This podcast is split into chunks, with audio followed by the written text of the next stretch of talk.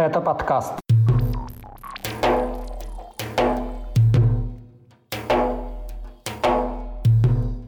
Несостоявшаяся отставка Кадырова, годовщина провозглашения независимости Ичкерии и погибшие в Украине спецназовцы из Дагестана. Об этом в 96-м выпуске еженедельного подкаста «Кавказ. Реалии». Его проведу я, Иван Мартыненко. Привет! Перед началом прошу вас поставить лайк этому выпуску и подписаться на «Кавказ. Реалии». Это очень важно, чтобы о нашей работе узнали как можно больше людей. Рамзан Кадыров снова стал главным ньюсмейкером недели, создав вокруг себя информационную шумиху фактически из ничего. 3 сентября он опубликовал в своем телеграм-канале видеообращение, в котором заявил, что может покинуть пост главы Чечни. Он объяснил это тем, что находится у власти дольше любого другого действующего главы региона в России и что его время пришло. Узнал, что, что я самый долгожитель, Дон, среди всех глав субъектов, Дон на первом месте, да он. Уже 15 лет, как я руковожу республикой, да он. Я думаю, что в мое время тоже, да он, пришло, да он, пока меня не выгнали, да он. Оказывается, э, я уже старый, да он, когда-то был молодым, самым неопытным, он. И сейчас таким, он, остался неопытным, но молодость ушла, прошла, да он куда-то, да он, не знаю, да он. Вот такие дела, да он. Заявление Кадырова тут же подхватили СМИ. Более того, издание «Медуза» со ссылкой на близкие к администрации президента источники сообщило, что политика могут перевести на одну из руководящих должностей в Росгвардии, хотя многие критики главы Чечни скептически отнеслись к его словам о возможной отставке.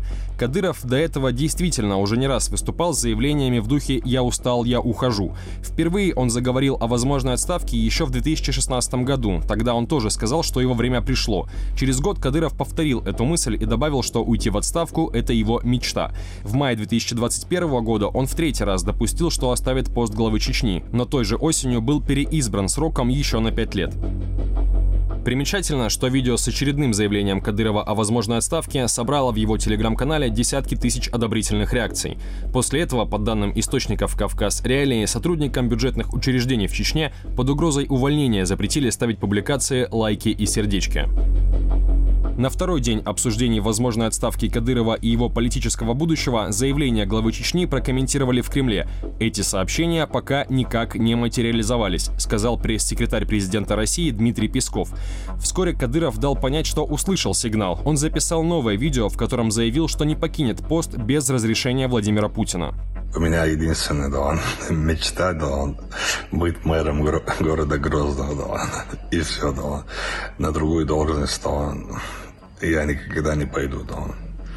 И у меня нет опыта такого, да, чтобы занимать так другие должности. Да. Поэтому я пока служу, да, и занимаю этот пост, пока до тех пор меня, да, не попросит, да, уйти мой народ или наш президент, да.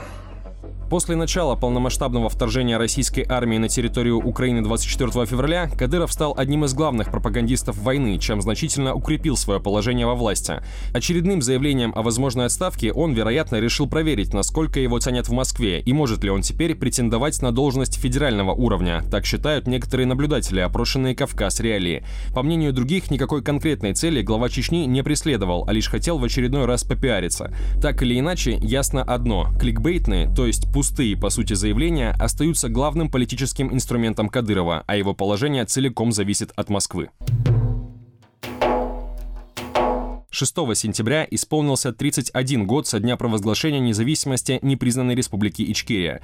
В Вене по этому поводу представители чеченской диаспоры провели выставку и концерт. К мероприятиям в австрийской столице присоединились пострадавшие от российской агрессии украинские беженцы. Независимость Ичкерии 6 сентября 1991 года была объявлена Общенациональным конгрессом чеченского народа. В тот день его представители во главе с генералом Джахаром Дудаевым, который позднее был избран президентом Ичкерии, силой взяли под контроль органы управления Чечено-Ингушской АССР. В последующие годы 6 сентября в Ичкерии проводили народные гуляния и парады. В годы войны в этот день проходили митинги с требованием вывести из республики российские войска.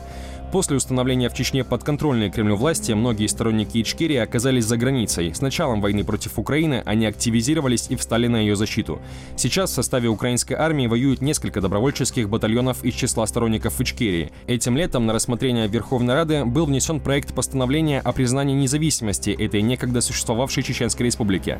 Если документ будет принят, Украина станет первой страной, признавшей суверенитет Ичкерии после окончания двух войн в Чечне.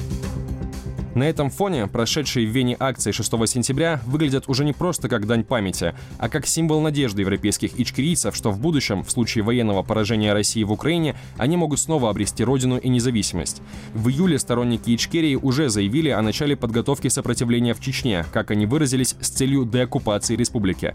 Каким именно образом будет организовано это сопротивление, пока не ясно. Несмотря на это, ичкерийцы также говорят о подготовке подполья для деоккупации Дагестана. Намерения представителей чеченской диаспоры возобновить борьбу за независимость не помешали президенту Путину 7 сентября заявить, что вторжение в Украину, наоборот, привело к укреплению России и ее суверенитета. Хотя очевидно, что тот же ичкрийский вопрос впервые за десятилетия стал вновь обсуждаться на международном уровне именно после начала войны с Украиной.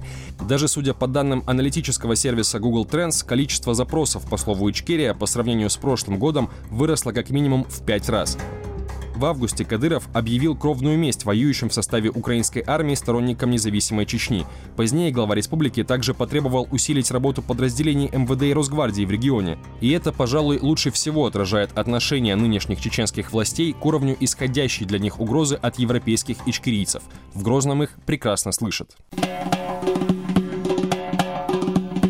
Скачивайте приложение «Кавказ Реалии», чтобы оставаться на связи в условиях военной цензуры в России. Ссылки на приложение вы найдете в описании к этому выпуску подкаста. В Украине погибли бойцы спецназа из Дагестана, сообщили местные СМИ и телеграм-каналы. Речь идет о сотрудниках специального отряда быстрого реагирования «Ястреб» при управлении МВД по республике. На момент записи этого выпуска подкаста официально подтверждена гибель двух бойцов подразделения. 30 августа о гибели более пяти спецназовцев и ранении еще около 15 сообщил популярный провластный телеграм-канал «Что там у дагестанцев?». В тот же день эту информацию частично подтвердило местное издание «Черновик», опубликовавшее фотографию с портретами предполагаемых убитых военных в траурном оформлении. Еще один дагестанский телеграм-канал опубликовал ту же фотографию и назвал имена уже восьмерых погибших, без указания их фамилий. Позднее аналогичное сообщение опубликовало информагентство «Дербент». В заметке отмечалось, что информацию о гибели военнослужащих косвенно подтверждает визит главы Дагестана Сергея Меликова на базу СОБР «Ястреб» 30 августа. Чиновник тогда выразил соболезнования сослуживцам и семьям погибших бойцов, пишет агентство. 4 сентября телеграм-канал «Что там у дагестанцев» опубликовал видео, посвященное памяти спецназовцев. В нем демонстрируются фотографии не менее 15 военнослужащих, предположительно, все они погибли. Названы позывные 9 бойцов – СС, наемник, горец, ястреб, француз, хамза, атом, гроза и седой. Официально местные власти признали гибель двоих бойцов СОБР-Ястреб. На сайте Гумбетовского района сообщается о гибели майора Шамиля Насрулаева, а в телеграм-канале Новолакского района говорится о гибели Муртазы Султанова. Как сообщила ранее русская служба BBC, за полгода войны в Украине Россия потеряла не менее 900 элитных военных специалистов. Это спецназовцы, морские пехотинцы, десантники и военные пилоты, на подготовку которых ушли годы и миллионы долларов. Общее число потерь российской армии неизвестно, а Минобороны не раскрывает эти данные. Кавказ Реалии по состоянию на первую половину дня 8 сентября известны имена более 250 погибших военных из Дагестана. Это больше, чем из любого другого региона Северного Кавказа и Юга России. Вы слушали еженедельный подкаст «Кавказ. Реалии» о главных событиях на Северном Кавказе. Поставьте лайк этому выпуску, если он вам понравился, и поделитесь им с друзьями и близкими. Это важно для продвижения подкаста. Также напоминаю, что мы читаем все ваши комментарии и иногда отвечаем на них. На этом у меня все. С вами был Иван Мартыненко. Пока.